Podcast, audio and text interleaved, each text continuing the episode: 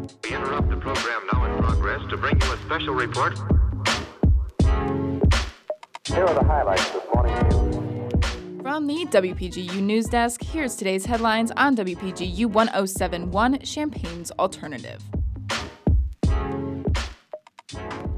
From WPGU News, I'm Nathalie Murillo. It's Wednesday, June 7th, 2023. Freelancers in Illinois may be affected by a new law requiring them to receive their payment in a more timely manner. Workers may file a complaint with the Illinois Department of Labor if the contracting entity doesn't pay. Additionally, if the contract doesn't specify when the freelancer is to be paid, they must receive their payments no later than 30 days after the job is complete. Contractors may also not compensate less for a quicker payment turnaround. Senator Cristina Pacione-Zayas says freelancers deserve the same respect and rights as other workers receive. This is to ensure that freelancers are given the respect of timely compensation for the labor just as other workers are.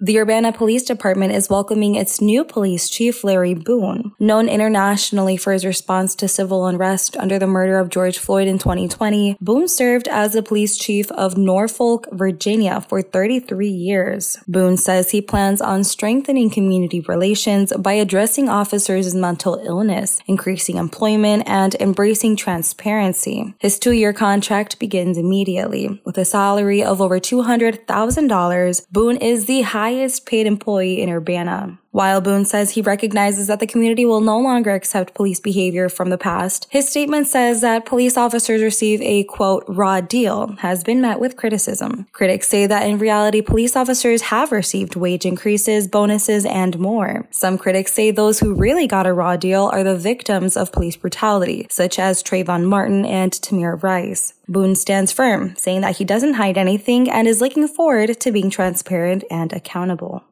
Lifeguards at Sholem Aquatic Center in Champaign are practicing safety drills with fake drownings. The pool management wants the drills to be as realistic as possible to prepare lifeguards for the event of an actual drowning. The lifeguard manager will pretend to drown in the pool, and the on-duty guard will blow their whistle and make an announcement. After that, the lifeguards will pull the swimmer out of the water and practice safety precautions, including CPR and using a heart defibrillator. Lifeguards do these drills three to five times a day, and they have been so convinced that people at the pool recorded the drills thinking that someone was actually being saved. Contributing reporting for this newscast was provided by Emily Richie, Husna Hussaini, and Elissa Eaton. Our political editor is Avery Bowen, and our regional editor is Josie Alameda. Our deputy news director is Daniel Villarreal, and our news director is Madison Holcomb. For WPGU News, I'm Nathalie Murillo.